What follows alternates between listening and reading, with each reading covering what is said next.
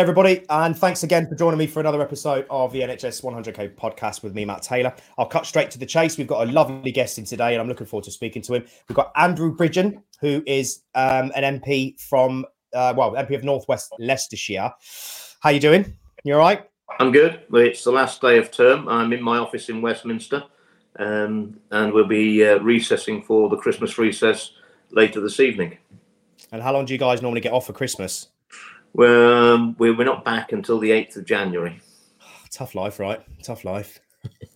well, it's, it's, it's actually, yeah, I mean, the, the casework goes right down normally over Christmas. But I mean, given the speech I gave um, a week ago, um, the email traffic's been pretty heavy, to be honest, Matt. So Yeah, we've been probably having three, four hundred a day extra emails on top of the two or three hundred we normally have anyway. And how many of those new emails are good emails and how many are bad? Oh, I would say one in five hundred are not good. That's not too bad. That's good. That's good. That's better than I thought. I've So- never had I've, I've never had any response to any issue I've raised that's got this level of public interest and support. And I'm also told that of the the few uh, media outlets that will have me on and talk about vaccine harms, um, that they that's I've been on GB News twice in a few days, and I did a Sunday morning with um, Mr. Tice um, on Talk TV. Mhm. Uh, he was very nervous about the topic. Yeah. Um, we had a chat for 40 minutes on the Saturday for a 10 minute interview on the Sunday. But I mean, he, they've all told me that to the the viewer interaction and feedback from those interviews was the, the, the most they've ever seen on anything. So there's a huge there's a huge public interest in all of this, which obviously the mainstream media are completely ignoring. That it doesn't exist. No. So for those of us, can you just briefly tell everybody what happened last week? For those of us that, that weren't aware of what was going on, and haven't um, haven't seen your speech, please. Well, I, gave a speech um, in the Westminster Hall debate a six weeks ago or whenever it was, uh, which is in response to the public petition about compensation for vaccine harms. Um, that was interesting, and since then I've I've obviously I'd met already then with uh, Aseem Malhotra, the world-renowned cardiologist. I'd seen his paper that he'd presented to to the MPs at the APPG meeting for vaccine harms, which a, a number of the public attended. Um, that's got a lot of publicity around the world. No, no uh, scientific rebuttal of any of his claims, or, or even from uh, big pharma trying to rebut any of his claims about the potential harms and his call for um, the cessation of uh, any more mRNA vaccinations in the UK. And I thought that the more I looked at it and the more I've looked at the science, um, clearly, you know, there are huge risks. I think there are very few rewards for anybody from taking the vaccine. Uh, someone's making an awful lot of money out of this. Um, and so I put in for an adjournment debate. I've been putting in for several weeks, and I, I was told I wasn't going to get an adjournment debate before Christmas. They'd all gone. And then I think someone must have pulled out. And um, thankfully, the speaker gave me at short notice last Tuesday and so I prepared a about a 17 minute speech, and then it, it ended up being about 20 minutes, uh, talking about through the evidence and how we also have got to, to the position where you could have a medication as unsafe as the vaccines being put out, thanks to the power of big pharma, their their lobbying power that they they lobby politicians around the world, as you can see, um, their advertising power that they can control the media and the media narrative, and also the scientific community, where their their grants for research and their sponsorship of uh, think tanks, uh, they control what the scientists think as well. So all, all of those things put together, we've got the perfect storm that you could end up with a vaccine that's unsafe, uh, and now with given that we're onto the Omicron variant from last Christmas, um, unnecessary, uh, still being rolled out to the public, and the suppression of the harms that the vaccines um, clearly doing to our, our, our people. I think I did say in my speech that I think we've we've sacrificed enough of our citizens now on the on the altar of ignorance and unfettered corporate um, greed. Mm. So um, it was time to stand up and be counted. Um, it wasn't a great attendance in the in the chamber, but I mean the Western uh, the adjournment debates often not well attended. But I think it's a pretty big issue. But it was completely blanked by the mainstream media, mm. as if it didn't happen. I did actually send out. I, I knew that they'd like to have uh, discredited me for the speech, so I, I stuck to, to things I could prove. I put out a 32. I think there were 32 references of papers and um, articles that supported the statements I'd made in my speech. And I think, given that, the only other alternative for the mainstream media was just pretend it never happened. And yeah. pretty much there was radio silence. But it, it, went out on, on social media. And as of a couple of days ago, uh, I had it analysed. And it, my, my speech was 20 minutes long with the interventions that I took. And uh, 5.2 million people had viewed it for at least 18 of the 20 minutes, which I think on social media is pretty amazing because most people lose interest after after 30 seconds. Uh, and I would think there's, there's there's not been a an adjournment debate in Parliament that has been actually viewed by that many people, if ever. So obviously, clearly, there's huge public interest. As I say, the 99.9% of the email traffic I've had following that has been very supportive very supportive. And also, a lot of people have written in to me telling me about their vaccine harms, uh, the relatives and friends that they've lost or have had serious illnesses. And interestingly, a, a large number of emails from doctors, nurses, and scientists, which were supportive. And that's deeply worrying, clearly. Um, the fact that the government and the mainstream media won't look at this, um, well. Why is that? Well, I mean, there's a thousand questions I want to ask, ask you. Well, if I, I knew, if, if, I, I, I can only surmise what the answer is, and the answer is, well, I, have spoken to, to, journalists who know, uh, and they work in major. And I did mention this in my speech. I, you know, I've spoken to a journalist who approached me when I was being interviewed on another topic, wanted my mobile number, and then contacted me afterwards and said, "I know what's going on. I'm being approached by lots and lots and lots of people who've got vaccine harms. Some of them are, not getting the treatment they want from the NHS, and some of them are being referred by their doctors, their GPs, and saying they need psychiatric help because they're delusional around the, the harms that they believe they've they've had. And he said, "This is going to be the biggest scandal in medical history in this country," which I'm inclined to agree with. And uh, and he said, "But if I raised it in the newsroom that I work, I think I'd, I'd, I'd be sacked. It's not allowed. Why is why why is there such? I mean, I, I know this, but I want you to say it. I think I think it's the amount of advertising um, revenue and and the power, and then that the big pharma um, bring to the party. I mean, you've got you know these are Pfizer that reportedly made forty five billion dollars out of the vaccine last year. That's half of their worldwide profits. That you can buy a lot of influence with that, uh, and they and they have done, and they are doing. You know, and the fact that they're now, despite the fact that you know we, we're we've gone out of the pandemic, the COVID nineteen is endemic.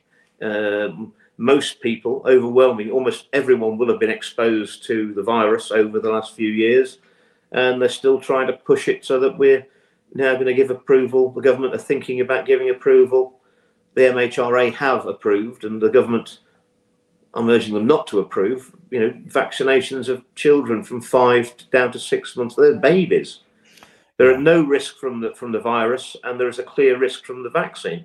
As I quoted American research uh, of under fives being vaccinated with with the Pfizer mRNA vaccine, one in a hundred was still in hospital three months after having the vaccine. When that's unacceptable, when they're at no risk. And the first rule of medicine, as you know, is do no harm. The, the Hippocratic Oath.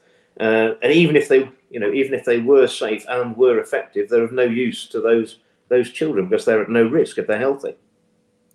Doesn't make sense. It's not. It's not. I think I, I said at the end of my speech that the government's policy on the mRNA vaccines currently is is on the wrong side of medical ethics. It's on the wrong side of the scientific data, and ultimately it will be on the wrong side of history. I know, and I, I, what I can't, what I can't seem to get my head around. I understand at the beginning the the the lack of, so I don't want to say ignorance, but I can understand things being slow off the burner at the beginning. But now we're two years in, and there's been a plethora of people coming forward to try and raise awareness for this, and it just doesn't seem to gain traction. Um, yeah, well, there's clear evidence, though, Matt, that the that the virus was circulating in Europe um, in the summer of 2019. There are biopsy. I've seen some evidence. It's, it's which is unequivocal. Some uh, cancer biopsy samples which were taken at the end of August 2019. They've all been kept, and they were they were from Italy, and uh, they've reanalyzed all those biopsy samples, and uh, about 15% were infected with COVID 19. And the samples, they know which geographic area. It was every part of Italy was had got some samples that, that were contaminated, infected with uh, COVID 19. So, so COVID 19 was clearly circulating in Europe, widespread in, in August, in September, October, November. There's plenty of people in the UK that think they had it in November Mm-hmm. I'm told that from the retained sewage water samples that we keep in London, they've tested those and there was COVID 19 circulating in the autumn, certainly. Yeah. Uh, detectable. Well, I mean, the fact is that the, the virus had been, before the lockdowns were first started, the virus had clearly been been circulating for at least six months in a population with no with little or no resistance or exposed prior exposure the hospitals weren't overflowing and people weren't dying in the streets, were they? No, they were not. I mean, you're, saying everything that, that us crazy tinfoil hat people were saying two years ago. Um, are you worried about yourself now? You put a massive target on your back. Have you got security? Uh, I'm uh, I'm at one with myself over it. Um, what's the alternative? You either, you know, I can't I can't look myself in the eye if I don't if I if, if you know something really is that wrong and you don't say anything and you're in a in a position where you can say something. Um, no, that's not uh, that's not where I want to be. So I will take the uh, the repercussions for my actions. Um, before I gave that speech, my my wife and child were already out of the country. I was just going to say, yeah. I mean, without getting too too deep into the things, I mean, we don't know us minions, us local, us uh, the, the great unwashed don't understand usually how it works behind the scenes with the politicians and parliament and everything else. But before you gave that speech, I know you said you were you were given the slot last minute, but had you had it in your mind before then that you, that's what you wanted to do? Were you just waiting for all the evidence to come up, or have you had access to other evidence we've not had, or how's the kind of process been? I've had access to a lot of evidence. Um, Dr. Malhotra is very well connected and and once I mean there's so many people with with with things to tell, and they were so desperate for someone to tell it to that once you're known that you're even listening, I mean you just get bombarded, and mm. it's uh, it's been a lot of wading through. Fortunately, my my degree uh, a long time ago at Nottingham University was in biological sciences, biochemistry subsidiary. I finished up mostly looking into genetics, behaviour, and my final dissertation was on uh, viruses and viroids. So um, I had a, a, a grounding, and, and, I know how to read a scientific paper, and that makes it a lot easier, quite honestly. Yeah. Um, I was I was very sceptical about the lockdowns. I accepted the first lockdown. We didn't know what we were dealing with at the time. Well, some of us didn't. I think some people probably did. Um, and uh, but after that, it was only the government's reassurance that we'd done a full impact assessment of the effect of the lockdowns on wider society, which turns out that that uh, mysteriously wasn't the truth. And the reason we're in a perilous economic situation and there's such pressure on the NHS and education and all the public services, uh, it comes down to the lockdowns and the you know the reason that we're we've maxed out on the country's credit card is is is the lockdowns. I, I voted against uh, the last two of the lockdowns, um, and I voted against Plan B. I voted against the masks. I voted. I, I really regret I voted for the, the mandate on the on the care workers, much against my better judgment. Uh, but I did vote against the NHS one. Uh, in fact, I voted four times against the government at the final debate. And if you were to dig out my speech in that Plan B debate, this time last year, I, I think you'll find that everything I said in there was, was absolutely right. That you know the virus had attenuated itself to the Omicron variant. The evidence from South Africa was compelling that it was not lethal and it was going to be a cold, and that we should not lock down any any further, and we should um, then go for the, the herd immunity, because actually the best thing that ever happened was when that vaccine attenuated itself to become the the Omicron variant, which it was very mild, highly contagious, so no measures were going to stop it. I think uh, it's got an R value of 12 or 14 Omicron. Yeah, it's Whereas, quite high, isn't it? Yeah. Well, the uh, well the, the, original Wuhan strain had a, an R rate of four. Yeah. I, I, had I had the my own history. is I mean, I had the original Wuhan full strength strain in March 20. I caught it in Parliament, um, which is a good place to catch things because yeah. it's like it's like an air it's like an airport here. We have yeah. people coming in from all over the world. So there are people coming to London. They get off the airplane and come and visit Parliament and we've got you know we've got groups of people committees travelling all over the world as well. We've got visitors from all over the world coming to speak to parliament mm. uh, and people and mps so uh, it's a pretty good place to catch anything. Um, so i got it very early on and it was i mean i've never had a day off work with an illness in my life. And i'm 58 now so i was 50 what six at the time. And i mean i had a day off work and i broke my leg mm. you know playing rugby or something stupid but I've never had a, and it, it knocked me for six. Really, I, I, I, was ill for about six days, and it was getting worse. I was never used to having an illness that didn't get better the day after, and that mm. was. I did have the brain fog, and I didn't go to hospital, uh, but it broke after about six days. And I would say it was probably four or five weeks before I felt hundred percent after that. But you know, I'd had it. I had two AstraZeneca jabs, and then I had Omicron at the beginning of December. Um, 21. Um, and I would say on a scale of one to 10 compared to the original full strength Wuhan, it wasn't one and a half. It was a headache, mm. um, snotty nose, and a bit achy for three days. Now, is that because of the two AstraZenecas or because you actually caught it right at the beginning? Well, all the evidence shows that actually having caught the, the having had the virus three and a half times better than any of the any of the uh, vaccines. Mm. My little four-year-old boy, uh, Blake, he's uh, he had um, unfortunately he had COVID about four weeks ago. And there's no way that he needs to have a, a vaccination, and he's he's got natural immunity. Mm. Mm. Something that we seem to have forgotten about. I mean, you know. Well, I, I, I did ask ask the question in that Westminster Hall debate: Why were we vaccinating people who provably got um, had had the virus and got natural immunity. I mean, if we were actually short of this valuable vaccine, why would you want to waste it on people who'd already got immunity? I mean, it didn't make sense. Hmm. Um, what sort of what sort of responses have you been met with then? Like, obviously, I know we communicated with yourself through NHS 100K at the beginning with the mandate, so we thank you for that, sir. Um, but so you've obviously been known in the ranks as, as someone who's a bit left field with regards to certain things. But how how has how have your colleagues been with you since obviously this speech has come out? Um, Be honest.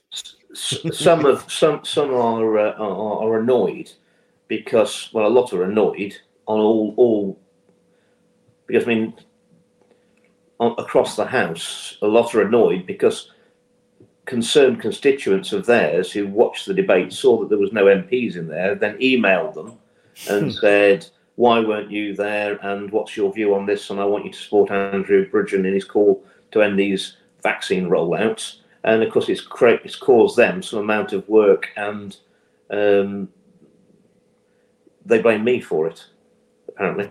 So blaming so, you because they've got to do their job, essentially, is, is answering these difficult questions from constituents. And I mean, so that there's that. Um, after the question I asked at PMQs asking the Prime Minister, when I was really upset when the I heard that the MHRA had approved the uh, Pfizer vaccine for children down to six months of age. So I, I quickly asked the PMQ a couple of weeks ago. So this is my third bite. So I've done the Westminster Hall debate, I've done the PMQ, then I had my own adjournment debate, and I asked the Prime Minister, and I gave him notice in the morning I was going to try and ask that question if I was called. Um, so he knew what I was going to ask him. Hmm. And um, I asked him to overturn, uh, you know, overturn the recommendation of the MHRA. Um, and and not authorise these experimental vaccines for babies. Um, but obviously, he came back and said that he believed that they were safe and effective. Well, I mean, they're certainly not. They're not effective. They don't do what what they said that they do, and uh, and then there there is they're not without risk. Um, so they're they're dangerous, really. They're certainly unnecessary for children. I think they're very sensible countries like Denmark have looked. You know, only a month ago, they've now ruled that no one under fifty should be having a vaccine or a booster. Yeah, because they've looked at the risk of damage, of harm, and, and the benefit. And it probably shouldn't be anybody under 70 unless uh, uh, with comorbidities, if that. Like I'd like to look. I'd like to actually look at the full a full review of the of, of the uh, of, of, the harms um, and let them look at the, the benefits. It, I mean, it's interesting that no one ever comes back at you and, and they just the answer just seems to be, you know, we believe they're safe and effective. Well, I mean, that isn't scientific. Um, and when they say it all is like a mantra as well, you know, almost like it's safe and effective. You're like, guys, come on, honestly, we got to. That, that, that, reminds me of uh, Theresa May and it was strong and stable. yeah, yeah, yeah. Who comes up with these words? Build back better, and is there someone you got in the back office there, like you know, balls? Well, you have to. Well, you have to. It has to be three. You see, the trip, the triplets work. Yes, they do. You know, Psychological, yeah. Get Brexit yeah. done. Yeah, mm. that that yeah. worked. Yeah, yeah. Strong yeah. and stable. Yeah. Um, yeah, yeah. Yeah. Okay, so with Sage, right? so well, I was I was very skeptical about that bunch of communists. I mean, what? I mean, wow. they're unelected, unelected, a uh, yeah. bunch of academics from the far left who must have, had, yeah, had their dream. They got to run the country. Um, yeah, yeah. Their I mean, recommendations were unbelievable. I mean, is that Neil Ferguson at Imperial with his doom mongering predictions that we're all going to be dying of COVID? Yeah, you know, it's the average average age of someone who sadly passed with COVID was was older than normal longevity, over over 82 years of age. I think it was 83? 83, 84, yeah, and the actual, yeah, in 82. The actual a- average age of, of, of, someone who passed with COVID. Well, I mean, you know, that's not a, that's not a killer disease. That's called the flu, isn't it? Or it's just reclassification of someone who's died of well, natural well, causes at the well, right age. Well, what, it may be, but I mean, we normally lose sort of 20 to 40,000 people a year from flu. Yeah, we haven't had any, really, any flu deaths for a few. Years. Where, where have they all gone? Oh, well, they're coming back now. They've had a holiday. We've taken off the sack off the head of the flu virus, and it's like, crikey, where have I been for the last two years? It's like, get back to work. Yeah, right. tell, tell the flu virus you can come out of the corner now, come and yeah. have a go if you 100%. think you're hard enough. wow. Uh, okay, so I mean, what, what? Okay, so although your friend, your colleagues have said um, that you know they're annoyed with you and everything, no one has actually contested your argument, like you said. Um, so has anyone actually approached you to say, look, what? I, I kind of agree with you. Can you show me or share the evidence with me so I can, you know? No, no. So, some of them have quietly said, of course, you know, we shouldn't be rolling it out for children. The, you know, the, the evidence is increasing that, um, increasing that, that, that these are those are not safe. Mm. There's quite a lot of colleagues have said that to me, but I mean they're not yet at the stage where they're willing to Do say it openly. And is yeah. that through is that through fear of of reprisal? As in, you know, fear of reprisal, reprisal, ridicule. I mean, it is, you know, it, it is the conscious blindness where people, for an easy life, it's easier to stick with the herd than, you know, even if the herd's going off the cliff, it's probably easier to stick with the herd and than uh, than, than to be an outrider hmm. um, or, or, an outcast. Hmm. But I mean, people, you know, conscious blindness is because of they, they're, scared of ridicule. They they want to protect their reputations, and you know, but ultimately, you know, that's happened so many times before. I said in my speech, you know. The BBC and Jimmy Savile happened because of conscious blindness. It wasn't that people didn't know what was going on; they just closed their eyes to it because it was easier for them in the short term, and it, yeah. you know, and you can actually have a, a large organisation that can do that. Well, I mean, I think we've got the biggest example of that now. I mean, yeah. but if you if you come out and say you've got concerns about the safety and efficacy of the vaccine, you are labelled as a conspiracy theorist. And, and, and, that isn't the way science or medicine should ever work. I mean, it's a bit like politics. You know, you come out with a policy, and then you people argue against it, and you debate it, and then you have a vote. Mm. You know, we don't say, well, these are our policies, and, and we're not having a debate on it. And anyone who disagrees with it, we're going to call you a conspiracy theorist. I mean, that isn't. And science can't work like that because science has to develop over a period of time, and it only develops by people challenging existing narratives and mm. coming up with new ones. Otherwise, we'd never move forward. But there's been no, certainly, it's amazing that there's been no allowed challenge to the narrative that these vaccines are safe and effective. They've been produced in record time, which is mm-hmm. almost unbelievable. Um, and why, if they're so safe and effective, why is there an indemnity for the vaccine manufacturers from claims for harms? Why would yeah. you need that? You know, and you know they've been encouraging pregnant women to have these vaccines. I mean, I, I wouldn't encourage a pregnant woman to take an aspirin if you can avoid it. Uh, I've said this before. When I tried to get my wife some cough medicine when she was pregnant, I couldn't get her anything. Uh, and now, you know, because they, nothing had been tested. Because re- realistically, it's what I try well, to say. My wife, my wife wouldn't drink coffee. She loves yeah. coffee. She didn't drink coffee while she was pregnant. She wouldn't drink no. any. You know? A lot of the stuff they, they haven't actually tested to see whether it's preg- uh, safe for pregnancy or not. They just haven't. So they just say we're not using it for pregnancy because you're not going to get many volunteers, are you? Who's going to come at you? With I, I can't see. I, am amazed they got seven thousand six hundred under five year olds in America to take part in this in this test where one yeah. in where one in two hundred of them ended up still hospitalised three months after in vaccination with one vaccine from Pfizer, and they only they don't know what happened because they they ended the trial after three months, and some of them were still in hospital. I mean, I, I had Brook Jackson on here. She's the one that was um, one of the site managers for uh, where they're doing the clinical trials for Pfizer, and I had her on here as well. And she was telling me some of the stuff that was going on. As soon as she raised awareness, they sacked her and just said, "You're not fit for the company." So it seems to be like it was a global thing that they're all supposed to sort of stick to this line or this mantra of safe and effective, no alternative, uh, you know, nothing else we can. And it seems. Oh yeah, yeah, yeah, yeah, yeah, yeah. Oh yeah, they wouldn't be allowed to produce a vaccine or market a vaccine if there are uh, treatments that are effective. I mean, they, they, they cut those off at the knees, didn't they? So, well, see, I only thought that was an American thing. So I thought they couldn't roll things out under emergency use authorization in the UK if there was an alternative that was already in circulation or could be repurposed. But yeah. I was told that's just an American thing. But then I was, I know a lot of it is very similar. We just call it something different. Is that the case over here then as well? Um, I, I, thought it was, yes. But um, I mean, I I made uh, the government aware, and I made Jeremy Hunt aware of uh, of some of some papers um, uh, about some of the possible treatments, and uh, I was very disappointed with the response I got from the government and from Jeremy Hunt at the time, who was uh, who was the uh, head chair of the Health Select Committee. And what was the response? Well, it's, it's embarrassing. I mean, he, he, he turned around to me and said, "Don't send me scientific papers. I don't understand them." I said, "Well." but you were running the health service for seven years. What, you can't read a scientific paper? Well, then, maybe maybe he could, and maybe he didn't want to. But the, th- the thing that concerns me, right, is as obviously people like yourselves and all that, you, you represent us as constituents, you know, in, in your area.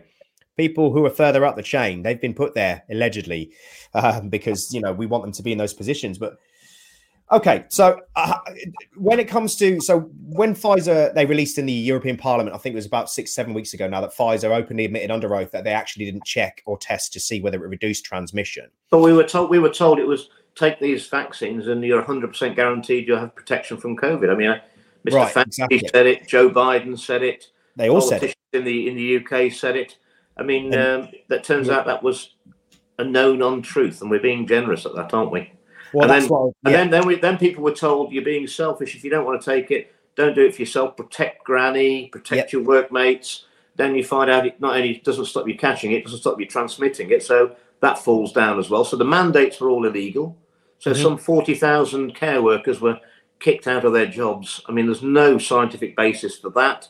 No moral basis for that. So I think there's there you know there's, there's, there's room there for a class action against the the government. So we were co- coercing people, and it was the coercion. I mean, I said in in the uh, in the Plan B at the end of my Plan B debate this time last year that the only pandemic we're really suffering in this country is a pandemic of fear, and it's got to stop. Hmm. Yeah.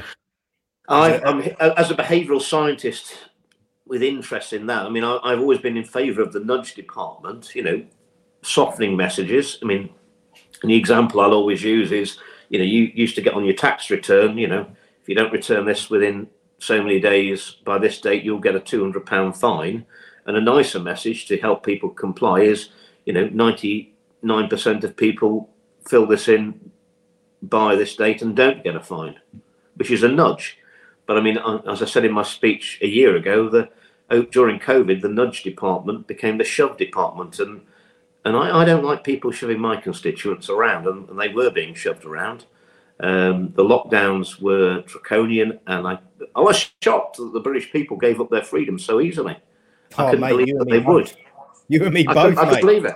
I said on the TV at the time, I just can't believe that the British people have, have rolled over and given away freedoms that, that that were fought for and took generations and hundreds of years to get. They were given away the stroke of a pen, and we were having debates. We were having diktat. We were having rule by diktat from Number Ten, who who were making up new draconian measures for lockdowns and restrictions on freedoms and then Parliament was, wasn't voting on them for three or four days after after they'd already been brought in, which is is wrong. I was just going to speak to you about and that. Then, and yeah. then, when, then when we found out about what's been going on at number 10, I mean, I'm absolutely clear now. I mean, they were having no social distancing, no masks. They knew all the science.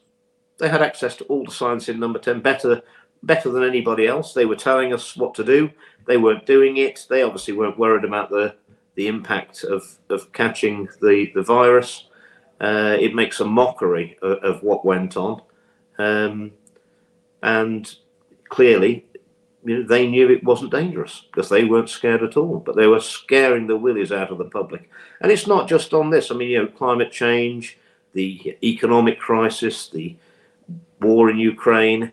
And I came into government to help my people and try and do the, the best I could for Northwest Leicestershire and the country. And part of that is when people come to me with their problems, I'll say, look, I see you're worried about this. Well, now on know, the weekend, now I want you to not. You've passed it over to my office. We'll deal with this. I'll come back to you. You don't have to worry about it.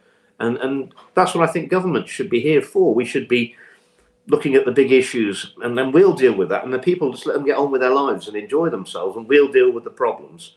But all for the last few years, all the problems we seem to be pushing down and scaring the people. We've got, you know, a third of our young people under 24 think the world's going to burn up in a ball of fire in the next 10 years. I mean, this is absolute hocus pocus. And, and then you wonder why they're thinking, oh, it's not worth having children, or, I mean, yeah. this is horrendous. I mean, a sad indictment of, of, of, a great country that's been dragged down to this, and it is by um, political ineptness or, or design. And, and, and if you know, it doesn't matter what, what party you're from, all the things I think this government, my government, got wrong, the opposition parties all wanted more of it. They wanted more lockdowns. They wanted longer lockdowns. They wanted more furlough. They wanted more restrictions. I, I just can't believe it. I mean, there was no opposition. Mm. If there'd been some opposition, there was enough Conservatives would have voted against some. We could have stopped these lockdowns earlier, but there was there was no opposition. There was no opposition, and that's the end of democracy. And I, have always come to a conclusion whenever, whenever any, whenever the whole House agrees on anything, like say for instance HS2, which I've voted against every time it's ever come to the House. Whenever the whole House agrees on something, it always turns out to be wrong, Matt. Hmm. It's always wrong, or always bad news, or always All bad right. news for the public. Yes, that's what I think. I mean, if I'm honest with you, at the beginning, I mean, I was at the front line as many others were at the beginning of this, and we we took it seriously, um, you know, as we should do at the start. But further along in it, when we realised after literally thousands of people I knew who were writing to their MPs all over the country were getting nothing, no response, radio silence for months and months and months, and it honestly felt like we were literally no one was flying the plane. You know, we're all on this plane, and the pilots just buggered off. Excuse my French, uh, and just left the whole everybody on the plane to, to, to, you know, it felt no one was running the country. That's what it felt like. We had no support from our MPs. We had no support from the government. The police hated us. You know, it was like being, you know, in, like an open air prison. Um, and the very people that we put in positions like yourself, sorry, to represent us and our concerns, you know, where were they? Where are they still? You know, I had to. I, I had to get involved. I there was a well publicised of two very attractive blonde-haired ladies from Ashby de la Zouch who went for a walk around a reservoir with the coffee. With, with the coffee. Yeah, yeah, I remember that. Yeah, and they were they were they'd gone out of county. Well, I mean, our border with I mean the car park I think for that reservoir is actually in Leicestershire. The reservoir itself is not in Leicestershire; it's in Derbyshire. It's only a few miles from Ashby de la Zouch. We're right on the border, and uh, and they were arrested and accused of having a picnic. I I wrote so many letters and, and spoke to Derbyshire Constabulary. They were the ones who were putting the drones up, catching people walking on the Peak District. I mean, what danger were they to anybody? and they were arresting them and charging them with all sorts of things. I mean, so is that just poli- police being given carte blanche to do what they like? The government basically said, "Do what you got to do," and then you know we're entering sort of Mad Max territory here. So yeah, interpreting, I'm going to be tougher than everyone else, and we'll stop this, and we'll arrest these people. I mean, it was outrageous. It, it outrageous. Was. And then if, if that's you know that's that must never happen again. Must never ever happen again under any circumstances. The, the lockdowns were completely useless. Uh, they were useless when we had a, an R rate of, of four. Uh, you can see how good the lockdowns are in China now with an R rate of 14, can't you? Wow. Useless. Absolutely insane. They've all been locked up so long, they've probably not got no immune systems anyway, bless them, to be honest. Well, we are we are all suffering from that, and I think we've really damaged. We should never have never have uh, have closed the schools. No. That's a huge mistake. We damaged the education. I really, in fact, I gave a, a speech uh, in the response to the Queen's speech at the time uh, when we had a Queen, um, which I all I spoke about is the debt that the country, the government owed to the children because they were the most damaged out of all of this. they they've lost their immunity, they've lost their education, they've lost their social skills. Um, you know, I, I got a four-year-old. I mean, he, he spent the first most of his the beginning of his life in lockdown conditions. He wasn't mm. seeing people's faces. He wasn't seeing many people at all. I mean, that's you know that's a big chunk of his life has been spent under under those conditions, and that I don't think I don't think humans should ever get to be thinking that's anything like normal. It should never, never anything we should ever get used to or never tolerate it again. No. Never tolerate under any circumstances. No, um, you're right. Well, you know, when you've got people in China shouting, "Give me freedom," or "Give me death," or "Give me freedom," yeah, yeah, and and, and I, I think I wonder if people knew their rights better and were taught better things at you know schooling is well you know what your individual rights are and you know none of us would have would have allowed this to happen because we would have known it was it was illegal when he when he got well i mean as, as we know you know the, the health secretary matt hancock he broke the lockdown rules himself didn't he yes he did Yes, he did. and so and so did that that uh, there was the MP in Scotland. She she she got caught, didn't she? Going from so and then there's obviously Dominic Cummings who went to go and have an eye test, and you know it was that that was obvious for me, but I think it was more. Well, I, have spoken. I've spoken to um, cameramen from the BBC, so you know we'll all remember those daily briefings where they had the lecterns spaced out and they come in wearing the masks or whatever, and and the, the a nameless BBC cameraman, and the, the, the, and the remit was that the rules from Number Ten is he could they could only send one person in. He'd got to have been tested and all this business and tested negative, um, and he had to do the sound and the and the camera, and it was you know so it was quite a big job for him, and he you know because that was the rules. He was only one of them allowed in, and he said the the amazing thing was that all those rules and it all looks like it's all socially distanced. If he'd swung the camera behind him, there were dozens and dozens of special advisors who weren't wearing masks and weren't socially distanced standing right behind him out of camera shot at every time he went there and he thought he thought there's something going on here so it was a pantomime it was a pantomime it was a thing. I mean, right? You realise now that you're confirming pretty much everything that that those of us on the fringes have, have kind of been hinting towards for the last couple of years. You're going to get some flack for this, Andrew. You know that, right? Not I think so. I've had plenty of incoming flack for the last twelve months, really. Yeah.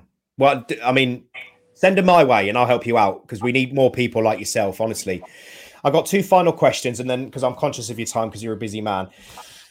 Um, two things then. Okay, what's what can we do as constituents if our MPs are not writing back to us or ignoring us or pretending we don't exist? What can we do as people? Because obviously it's far. You've got you've got to you've got to you've got to keep emailing your MPs. You've got to ask for surgery appointments. You've got to make a nuisance of yourselves, and we've got to make sure that everyone who's vaccine harmed fills in a yellow card report online, and they all get registered. And I'm going to try and expand. We're going to try and expand the vaccine harms a PPGR. We've got to get some MPs on on the opposition parties. There's not a single opposition MP who's who's involved in any of this. All Conservatives. And why do you think that is? I don't know. I don't know, but I mean the, the appetite for the by the opposition parties for for lockdowns. The only the only dissenters were in the Conservative Party on the should we say the more libertarian wing of the Conservative Party. That in itself is uh Oh mate, you, are making me making me. T- but then, obviously, people are now at the moment are thinking there's going to be a landslide for Labour now. Obviously, in the next general election, and what people don't realise is, is that, like you've just said, the side that we're thinking is going to do much better didn't oppose anything. And they wanted more of it. I mean, that was the yeah. shocking thing. They kept saying, you know, why aren't you locking down harder and faster and more furlough and longer furlough and well, I mean, well, I mean, there's no point to Labour coming into power when there's if there's money to spend. And uh, it, by the way, it's going to be very there'll be absolutely no money left at all this time. No, I mean, we can't blame the conservative. You can't blame each other now, can you? Well, I, think, I, think, I, think, I think the Conservative government at the moment we've actually made Labour. I always thought it was Labour's job to bankrupt the country. it looks like we're trying. It looks to me like we're trying to make them redundant. and, and, this is the problem. They are superfluous. They're superfluous. We, you know. I mean, you could argue that both governments are no disrespect, you know, because we've been failed by both governments in the last two years. If in it is, opinion. it is a number of poor decisions. Poor decisions have been made. Uh, we, we need a full inquiry into all of this anyway, because we've got to learn. It's cost us so much. You know, 500 billion spaffed up the wall uh, unnecessarily. That's why we can't have tax cuts now. We're told. Well, I mean, we need to. this has all got to be stopped.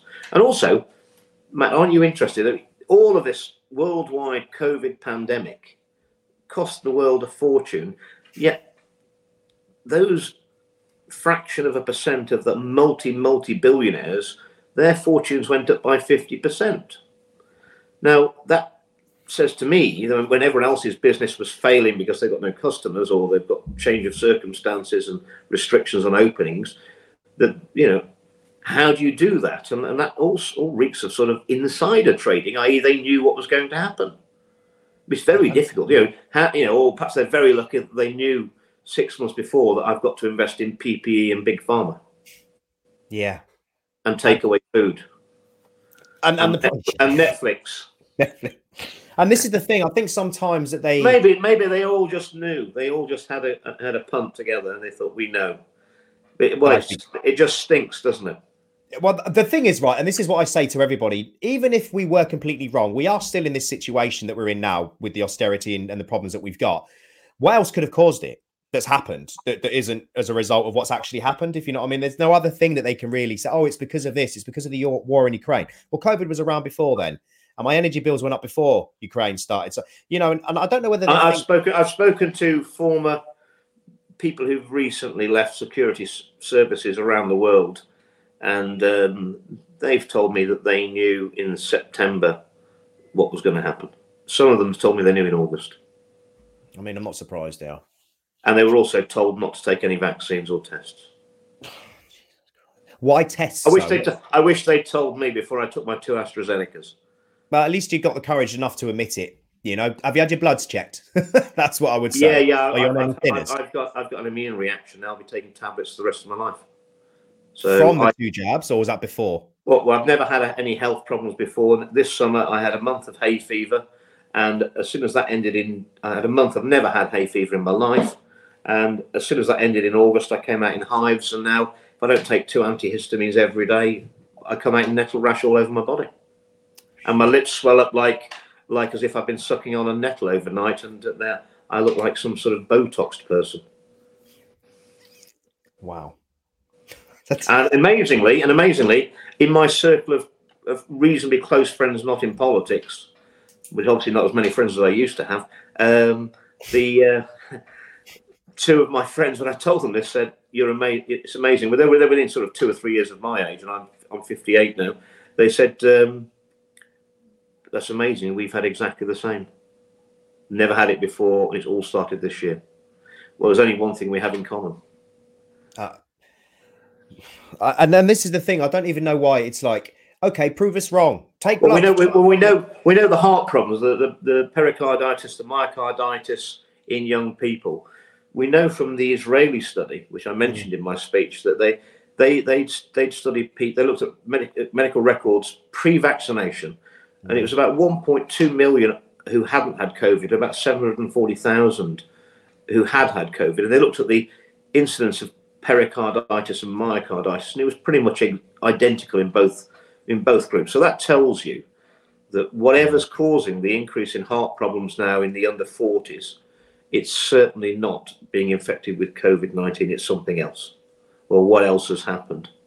Um, and, you know, we, we are having a, a, an epidemic of excess deaths, which no one's interested in. There are more people, most weeks, there are more people dying now in, in excess than there was during the pandemic. And surely, Matt, anybody would expect that after you've had a pandemic with excess deaths, where sadly the, the weak and the feeble have succumbed to that virus, you would expect a period afterwards of, of less than less excess, well, no excess deaths. You wouldn't have enough deaths because some people who would have lived a bit longer have sadly already passed. But I mean, for this to continue, and I think as somebody pointed out, you know, during the pandemic, we were seeing the number of excess, the number of deaths every night reinforced on the media Mm-hmm. And when we've got more deaths now that are unexplained and not to do with COVID, and no one wants to talk about it. 15% excess death rate we're at at the moment in England, I think. Yes, and it was 17 earlier on in the year. Oh, so, right. Okay. You, are probably I mean, much more on the pulse than I have. And, and there is a, there is pretty good correlation. The countries that took across Europe, I mean, some of the Baltic states didn't didn't have a very big vaccine take up, and they've they've got almost no excess deaths. Mm. I think Portugal's Portugal and Spain were very very big on uptake on the vaccine, and uh, yeah. and they've got the highest. So I think you can leave leave correlation is not causation. We we know that, but correlation of of is like an alarm. A fire alarm going, it's like a yeah. fire alarm going off in a building, and it'd be yeah. very irresponsible if you know you wouldn't hear a fire alarm going off in the building, and not going to investigate whether there actually was a fire. Um, mm. But that's what we're doing with these excess deaths no one no one's investigating the fire alarm. And at the end, and, and the other thing is, I mean, why aren't they investigating? Because they probably already know what, what it is.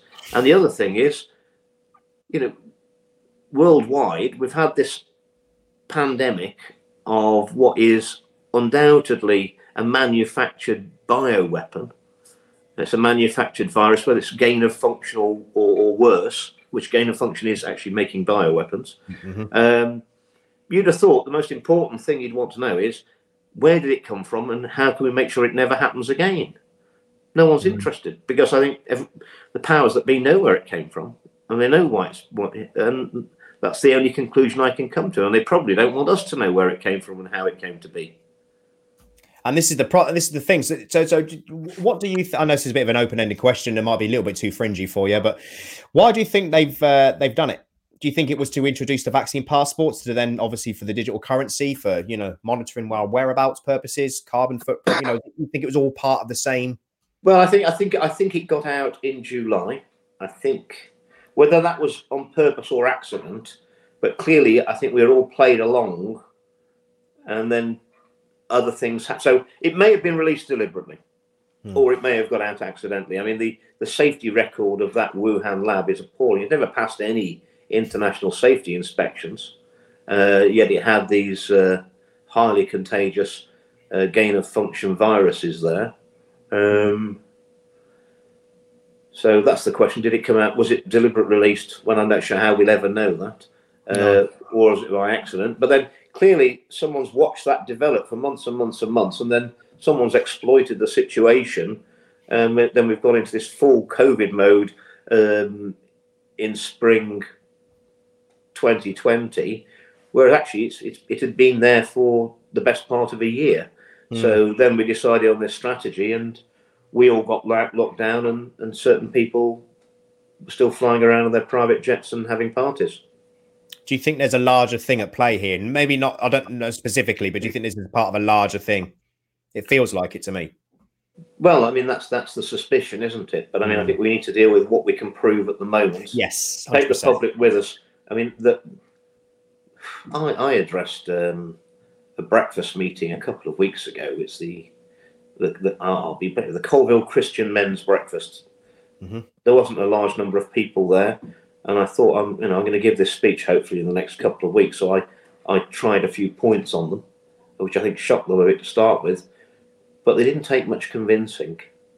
Uh, people can join the dots up when you give them enough of the evidence, which is why you're not getting a hearing anywhere because people people know that something's not been right for the last few years. The world hasn't felt right. This country hasn't felt right. But it has to be the right person that um, that puts these points across. And this is this is what I've noticed because you've not said anything different than some of the other doctors have said. People like myself have said, but because I suppose we're not a member of parliament, you know we don't have as much credence so it's easier to dismiss us or, or you know write hit pieces on us or sabotage well you know wait and argument. see wait and see i think there'll be plenty heading my way don't worry um, i fully appreciate that what i mean is though is is, is if you were able to convince the public you have to yeah but what you what you, for people who stand up i mean fear silence on this is contagious um, mm it's more contagious than the virus. The silence on, on, this topic is more contagious than the virus. But I mean, courage is contagious as well. And when people stand up, I mean, what they're going to be worried about is that I've urged the doctors and the scientists and the nurses and and the people in the media, and lots of them know exactly what's going on, but they're they're too too scared to to, to come out. I mean, um, it will come out sooner or later, and the sooner the better. Sooner the better, because the more the more people will save from the harms and uh, I'll be shocked if, given the level of interest I've created and helped to create, and with a lot of scientists helping me, that if I mean if if well I mean I will I will not I will I will take other actions if the if my government uh, approve the vaccines for use on children. If we haven't stopped that now, yeah, I, I will I will that won't be the end of the matter. And we've got we've got to uh, we've got to persuade people, and we've got to persuade more MPs. Yeah, it's a massive understatement, but yeah, I mean, I know there's a lot of smaller parties um, that are um, that are kind of creeping. And, and this isn't Matt. This isn't an issue about the right or left of politics, is it? This is about right and wrong. This isn't. It's no, about science, science and pseudoscience. No, this I appreciate just... that. From a from a a great unwashed perspective, if we have no faith in in conservatives and Labour, we we need somebody else we can have faith in. Present company excluded, I'm afraid, but it, it, neither of the, the, parties have done anything. Well, it might it might it might have to come to that. Mm. It might have to come to that. But I mean, the SNP aren't any better, are they? Or no, not well. No, no none of you are. But then nothing is. ever been... You know, you're talking about a, a, a new emerger. Well, I mean, well, it might. It might, but I mean, it, this has got to be sorted because this this this is going to be the biggest scandal ever. And you know, what confidence is is Joe Public going to have in politicians? Well, that's my argument. Uh, our political system. What what what confidence in science are they going to have in the future? What confidence in healthcare are they going to have in if if if our worst fears about this are true and all the evidence points to that they are? I mean, what are people going to believe in anymore? New people and new members of parliament. That's what I mean. If this is a big scandal, then there could be arrests. yeah, but also, fines. also, also, surely new doctors and mm-hmm. and new scientists, and I mean, then they can't be swapped overnight, can they? No, no, I appreciate that. You, you can't build, you know, uh, on on corrupt foundations or bad foundations something new anyway. So you, you kind of really have to go right to the core. But that's going to be the challenge: is getting enough people to demand the change. Um, and you've got to ask, how did we get into this situation? And this this would have taken a lot of planning and over yeah. many many years, and an awful lot of organisation and money.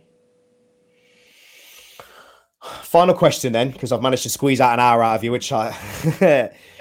I know we gave. Uh, I asked you about what advice you could give to people for MP. What advice, as a collective population, would you give us going forward? You know, to have faith, to have hope. You know, are there things going in the oh, the human spirit, yeah, the, the tunnel? Yeah, yeah, yeah. The human spirit, especially if we stick together, and and and I think all the people who who have concerns have got to link up, and it's it, it's we've got something really big in common, and uh, yeah, I mean, I I don't want to end up in the world of 1984. I always remember that line from the book. You know, it says, you know, I think Winston Smith asks for a vision of the future, and he's told by the interrogator that it's a, human face being stamped on by a booted foot forever. Well, I mean, that's that's not where I'm heading, mate. I mean, the, when that I want to, I want to get back to the country we had five, ten years ago, hmm. with those freedoms. I want a government that's going to sort problems out and lift that burden from the people, let them get on with their lives and enjoy their lives, and not have this constant fear all the time. Yeah. That's but, what not, but, but it is, it's always darkest, Matt, just before dawn. Mm-hmm. And I'm, I'm going out to America uh, tomorrow, and I'm I'm going to be meeting with some like-minded people in America, and I'm I think it may be that the old world has to come to the rescue of the so the new world has to come to rescue the old world in this yeah. issue. Yeah. I think I think what Mr. DeSantis is planning in Florida is very interesting, um, and I'm hopefully going to be meeting with Rand Paul while I'm out there in Washington. And these are good men. Yes, and, they uh, are. They are.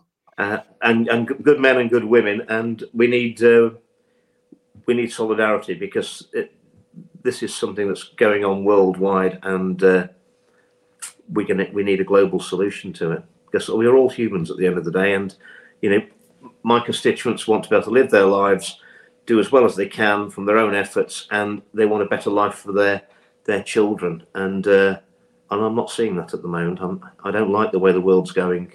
Mm. And let's face it, we're going to have to stop here and fight because there's no other country we can go to. It's any better. Well, that's the problem. That's what keeps saying to me. You know, you can't run away anywhere. If anything, when you look at it, we've had the least uh, strictest restrictions when you look at it, really, compared to some of the other countries. Um, I know we had the longest lockdown, but we, you know, we were quite lenient for compared to some other countries. Andrew, I'm going to let you go. Oh, by the way, if you need anybody to carry your bags for you when you go to America, hook me up, give me a shout. All right, because it seems like you're going to be rubbing some shoulders with some uh, some good people soon, which is good. I always find America seems to be a little bit more open and a little bit further forward down the line in discussing, or at least trying to discuss what needs to be discussed than we are. Um, so it's uh, it's it's it's good that you're, you're meeting up with the right people. So um, where can people find you if you want them to find you? Any any social media details you want to give out?